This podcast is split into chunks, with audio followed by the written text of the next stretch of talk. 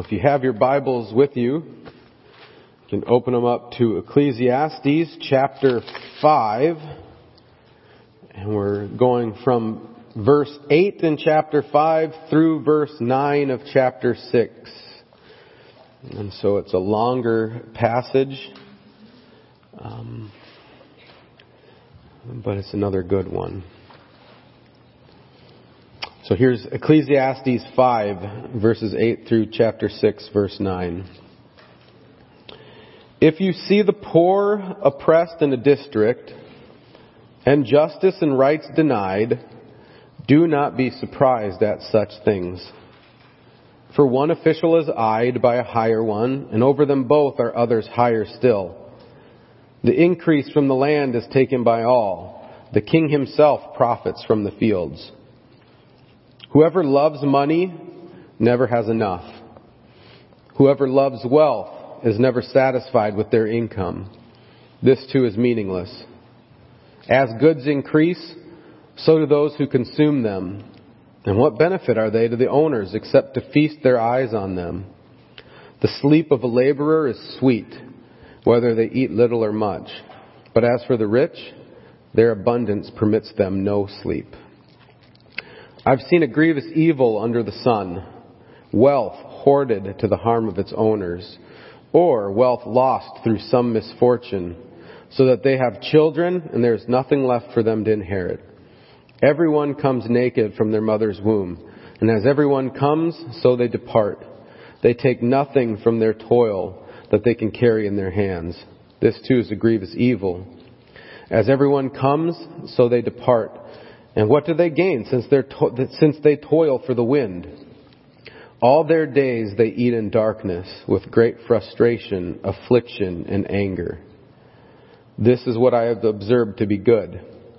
That it's appropriate for a person to eat, to drink, and to find satisfaction in their toilsome labor under the sun during the few days of their life God has given them. For this is their lot. Moreover, when God gives someone wealth, and possessions and the ability to enjoy them, to accept their lot and be happy in their toil, this is a gift of God. They seldom reflect on the, days of their life because God keeps them occupied with gladness of heart. I've seen another evil under the sun, and it weighs heavily on mankind. God gives some people wealth, possessions, and honor so that they lack nothing their hearts desire but God does not grant them the ability to enjoy them. And strangers enjoy them instead. This is meaningless, a grievous evil. A man may have a hundred children and live many years, yet no matter how long he lives, if he cannot enjoy his prosperity and does not receive proper burial, I say that a stillborn child is better off than he. It comes without meaning, it departs in darkness, and in darkness its name is shrouded. Though it never saw the sun or knew anything, it has more rest than that man. Even if he lives a thousand years twice over but fails to enjoy his prosperity, do not all go to the same place? Everyone's toil is for their mouth, yet their appetite is never satisfied. What advantage have the wise over fools? What do the poor gain by knowing how to conduct themselves before others? Better what the eye sees than in the roving of the appetite. This too is meaningless, a chasing after the wind. And this is the word of the Lord.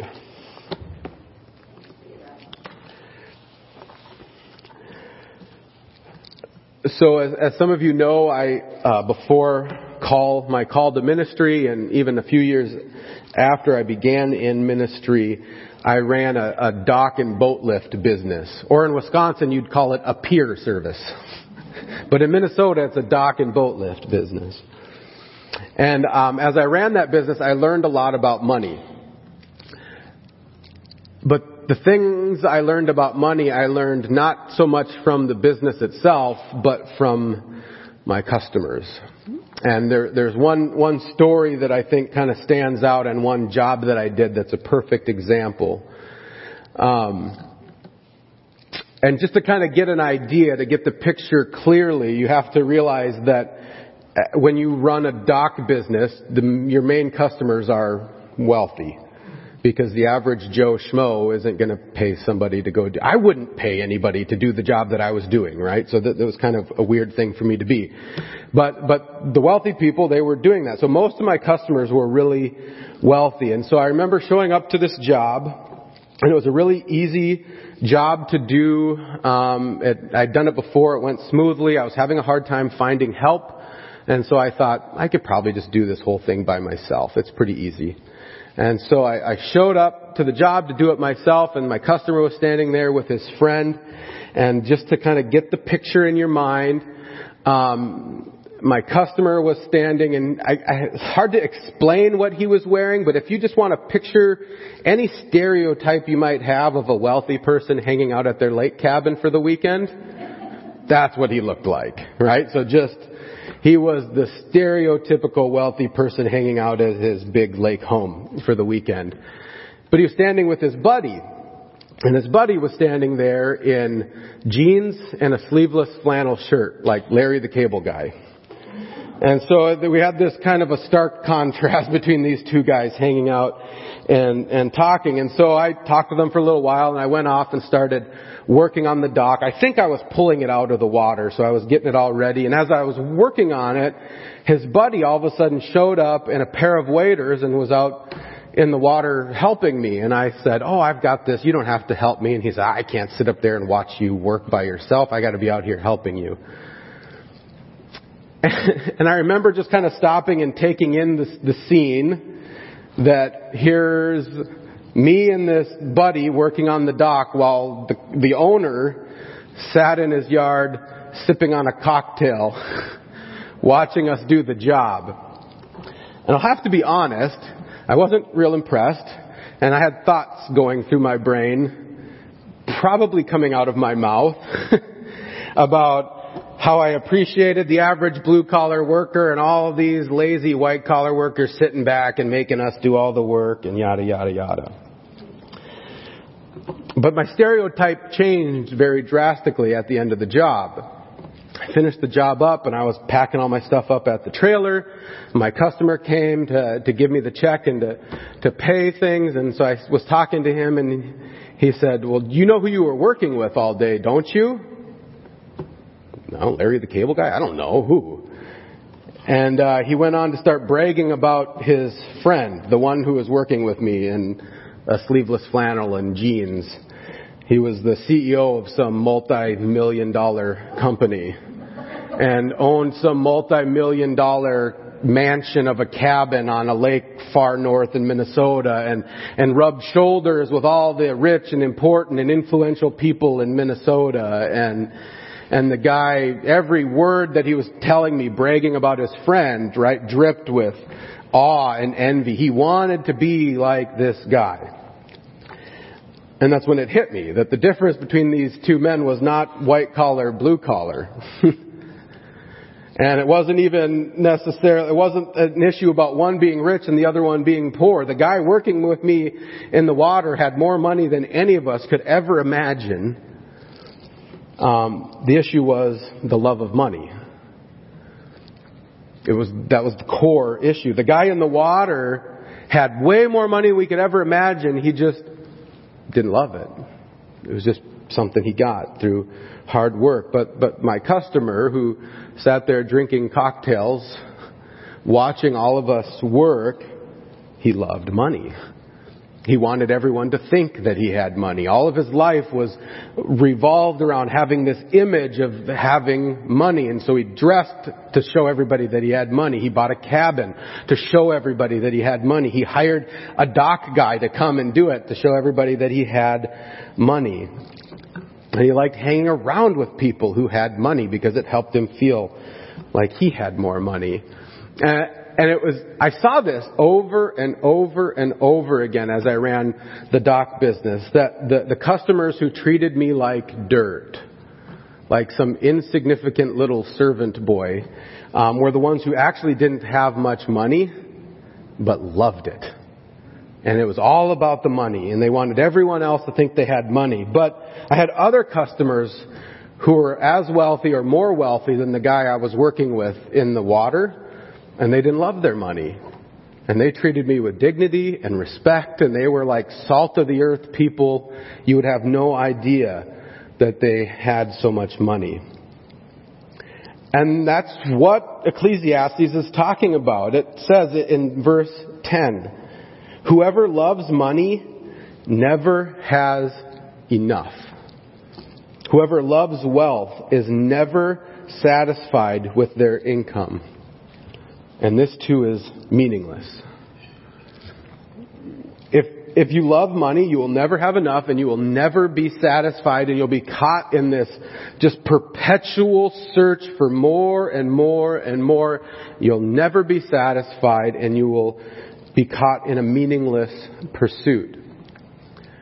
And yet this is what our culture is teaching all of us. And, uh,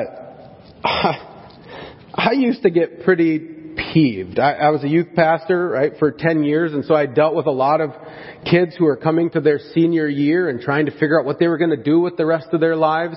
And I can't tell you the number of times the advice given to them by their parents, by the schools, by other people is just find a job that you make a lot of money. That'll make it all good. And I just would say, no! No, that's not the answer. I had friends who went into, they had people come in and tell them, if you get this job, yeah, the job is terrible. It's really miserable. But you're going to make so much money, life is going to be good. And so they pursued it, and they hated their job, and they hated their life. And there was nothing.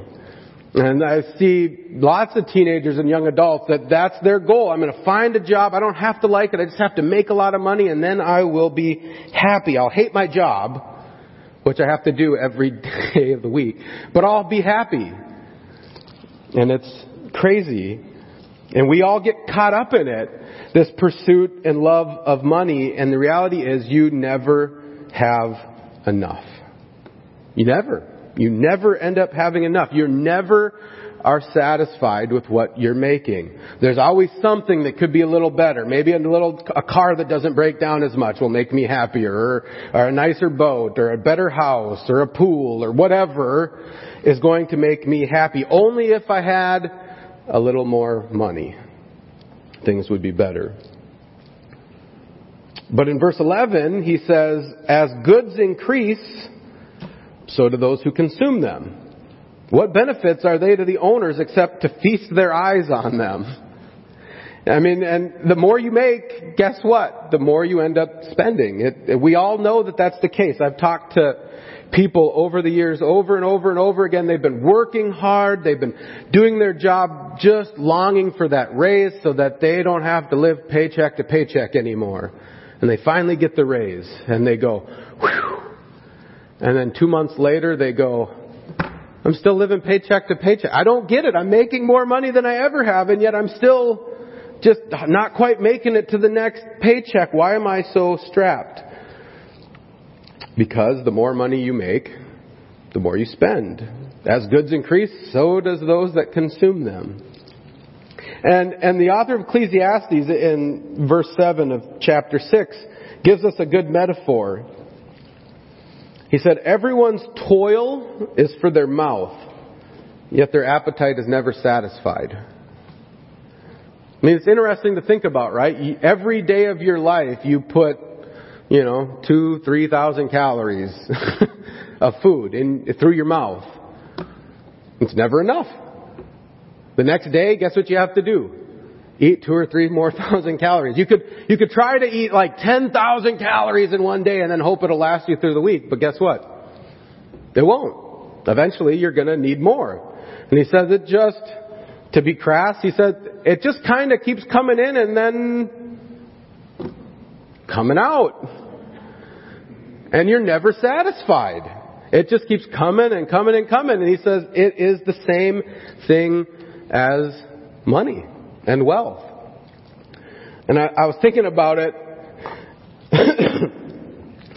it may be a little crass, but I was thinking it's it's just like a septic line. It just there it just kind of flows through from one end to the other, and and a raise is only making the septic line bigger. You may have a, a four inch septic line and you can only have so much coming in and only so much going out. You get a raise and you get a four inch septic line. You get more coming in, but guess what? More comes right out the back door. Even if you get a septic line that's six or twelve inches big. Because it's not about be increasing the size of the pipe. It's, it's a meaningless pursuit. And you'll never be satisfied. And then he ties it back in, in verse 8, he ties it back in with oppression and injustice again. He says, if you see the poor oppressed in the district and justice and rights denied, do not be surprised at such things. For one official is eyed by a higher one, and over them both are others higher still. It, it's interesting. He says you, you look out at the world and you see oppression and injustice. Says don't be surprised at that because that's what happens when we reject God. That's what happens in the world when we reject God. Because what ends up happening is we end up worshiping, we stop worshiping God and we grab hold of our idols. And in particular, the idol of money leaves you, any worship of an idol leaves you unsatisfied and always searching for more. But so does the pursuit of money. And now you have people caught in this endless pursuit of never being satisfied, always seeking more. If I have more, I'll be satisfied. I need, need, need, need, like an addict. And then they run over people in order to get more, to make themselves happy. And, uh, and, and he says, you know, they try to climb up the ladder of success because with success comes money, right? And so they want to, one high official wants to get up to the next higher official and he gets up to the next spot and he realizes, oh, there's another guy above me and there's another above me and there's another above me and all of them are searching for the same thing. Everyone's trying to climb up the ladder. Everyone's trying to get more money, more power. And they eventually they don't care who they run over to get there. And he says when, when a society ends up being driven by the love of money and the love of power, there will always be oppression and injustice. And when we reject God, we end up being driven by money and power and a whole bunch of other things, and there will always be oppression and injustice. And so he says, we shouldn't be surprised because this is what happens when we reject God. Is when you, when you try to kick God off of his throne, which we can't do, but people try to pretend that way. Now there's an empty seat. And who's fighting for it? Everyone. Everyone's fighting for it. And some people even fight so hard to put themselves in God's spot because they think, if I get in that spot, I will run the world better than Him. I'll fix things. If, if I, I don't care, I might trample on some people to get myself into this position of authority so that when I'm there, then I can really help people. So they get there, and there's no one to check their power, and they run ragged over people. And there's oppression, there's injustice. Because we're never satisfied when we search for these things. Power and wealth never satisfy. And people get, we leave, when we pursue these things with all of our heart, soul, mind, and strength, we leave a, a, a wake of dead bodies in our path. As people and as a country and as whatever. And not only do we end up leaving, uh, you know, a wake of dead bodies in our path, we end up ruining our own lives in the pursuit.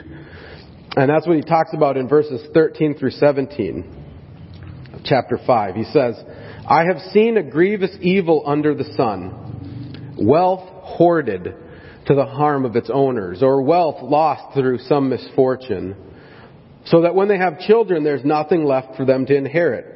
Everyone comes naked from their mother's womb, and as everyone comes, so they depart. They take nothing from their toil that they can carry in their hands. This too is a grievous evil. As everyone comes, so they depart, and what do they gain, since they toil for the wind? All their days they eat in darkness with great affliction, great frustration, and anger.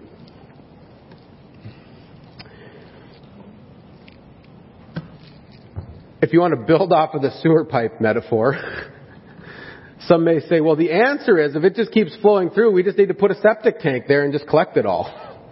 Just gather it up, store it up for the future, right? And yet it's still stuff flowing through, never meant to be stored up forever. And, and, and he gives us this, this story of this man or this image of a, of a man who is the epitome of Ebenezer Scrooge from the Christmas Carol. A man brooding over his money, hoarding it, a tightwad, never giving it to anyone, sowing what? Injustice, all of that stuff through his workplace. And he says he, he, he held on to all of his money. He didn't spend it. He just kind of brooded over it. He saved up. He had a lot of it. It was all stored away. And then something happened. Stock market crashed. A pandemic hit.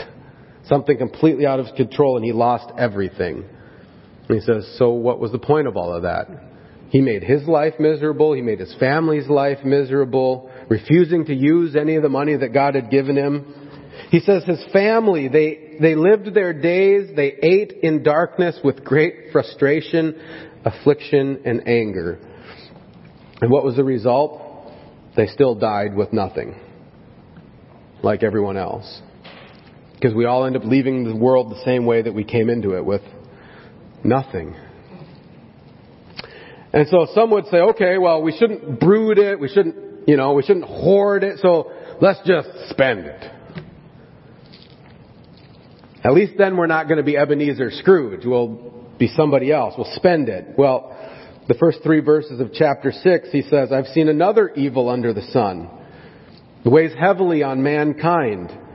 God gives some people wealth, possessions, and honor so that they lack nothing their hearts desire, but God does not grant them the ability to enjoy them. Strangers enjoy them instead. And this is meaningless, a grievous evil. A man may have a hundred children, live many years, yet no matter how long he lives, if he cannot enjoy his prosperity and does not receive proper burial, I say a stillborn child is better off than he is. He says we, we can, we can look out on the world and we can see that God gives some people wealth and possession and power, right? We see people, they have a lot of it. And they can spend that money on whatever they want. If they want something, they just buy it. They don't even have to think twice about it. They can just buy whatever their heart desires. And yet, it, he says the one thing God doesn't give them, the ability to enjoy any of it. They spend, spend, spend, buy whatever they want, and they don't enjoy any of it. Any of it. They can have everything, and they still enjoy nothing. And he says pretty harsh words. He says, a stillborn child is better off.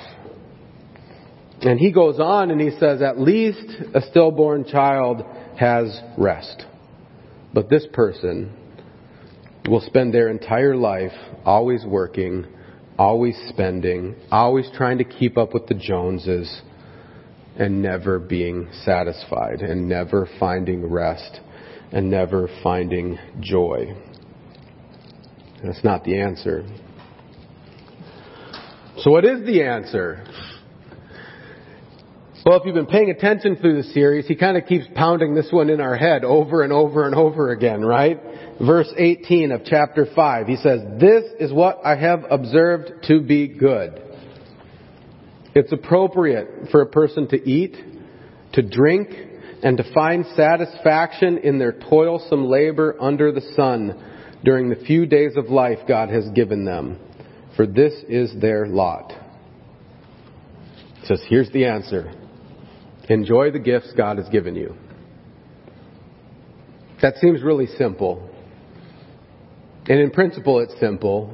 In living it out, in reality, it's not so simple. But, that, but rather than living for the love of money, rather than living for the love of power, rather than trampling on people, rather than hoarding all of your money to yourself, rather than spending it all like crazy, he says, enjoy it. Enjoy what God has given you and be satisfied with what God has given you, whether it's much or little. Enjoy and be satisfied with the job God has given you. No matter what it is. Maybe it's not your dream job, but he says the, the, the answer is enjoy it anyways. Be satisfied with the job that God has given you. Enjoy and be satisfied with the food and the clothing that God has given you.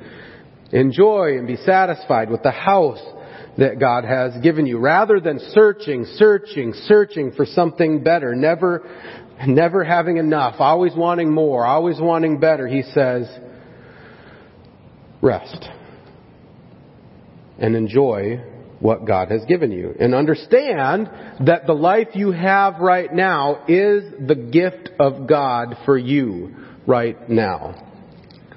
And we need to trust Him that that's enough. And we need to be satisfied in it and find joy. But the question is, what if you're not? Okay, I know that, Pastor. I know that the Bible tells me this, but I am just not satisfied with where I'm at. What do I need to do? How do I find rest? How do I find satisfaction? And the author tells us to seek God.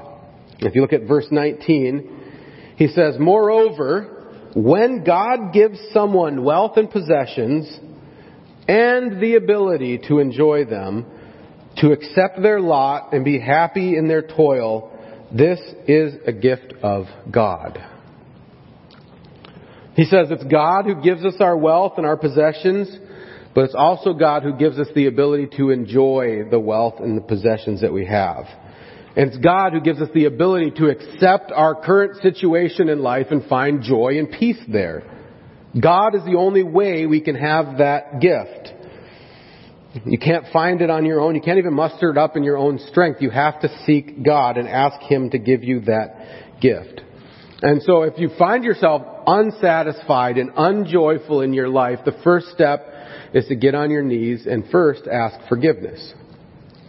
Say, Lord, I'm sorry that I am not as grateful as I should about what you've given me. I should be more thankful.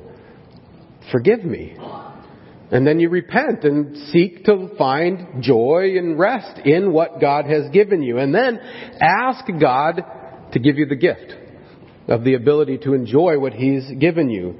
Ask Him to please help me be satisfied with what you've given me. Please help me find joy in my current situation because that's the only way we'll find it. But also as we, as we seek joy on our own, as we try to seek peace and joy, it's important to remember God's promises. And so we ask God to give us this gift, and we trust Him in that, but we also pursue peace and joy on our own. And one way we do that is through remembering the promises of God. And one really important promise in this um, comes with the Great Commission. And so, as, as the kind of the, not the final words of Jesus to his disciples, but some final words was, I have been given authority over heaven and on earth, therefore go. Make disciples of all nations, baptizing them in the name of the Father and the Son and the Holy Spirit, teaching them to obey everything I've commanded. And then he says, and surely I will be with you always, even to the very end of this age. I will never leave you. I will never forsake you. I will be right there with you every step of the way. And in Hebrews, it connects that with what we've been talking about. Hebrews 13:5 says, "Keep your lives free from the love of money and be content with what you have." Right? Sounds like everything we've been talking about. And here's why, how it says we do that. Here's how we keep ourselves free from the love of money. Here's how we're content with what we have. It says, because God has said, never will I leave you, never will I forsake you. It says we can be content with what we have, whether we have lots or whether we have little, because Christ has promised that we will always have Him. He will never leave us nor forsake us. He doesn't come and go like money and power that can just be thrown up in the air whenever anything random happens. He is there with us. He's a rock with us. He never leaves and He's always there providing and protecting us. And He is enough. No matter what we have, He is enough. And so we need to stop falling into the trap of loving money and pursuing money with all of our heart, soul, mind, and strength and instead rest satisfied in Christ and pursue Him and love Him with all of our heart, soul, mind, and strength. Because that's the only place we'll find satisfaction and joy. Let's pray.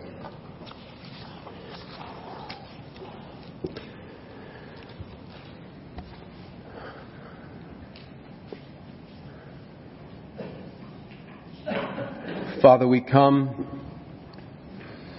and we first come to confess and ask forgiveness.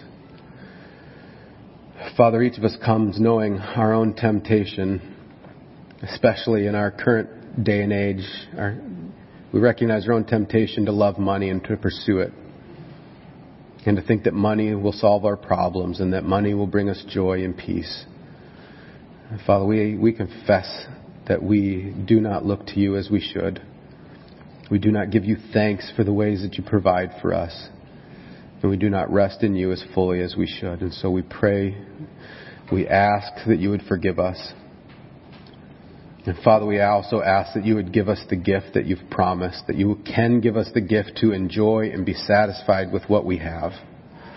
And so we pray that you would stir our hearts to do that. We could rest and have peace in our current situation right now, wherever we're at, that we can find joy and satisfaction here because you are with us.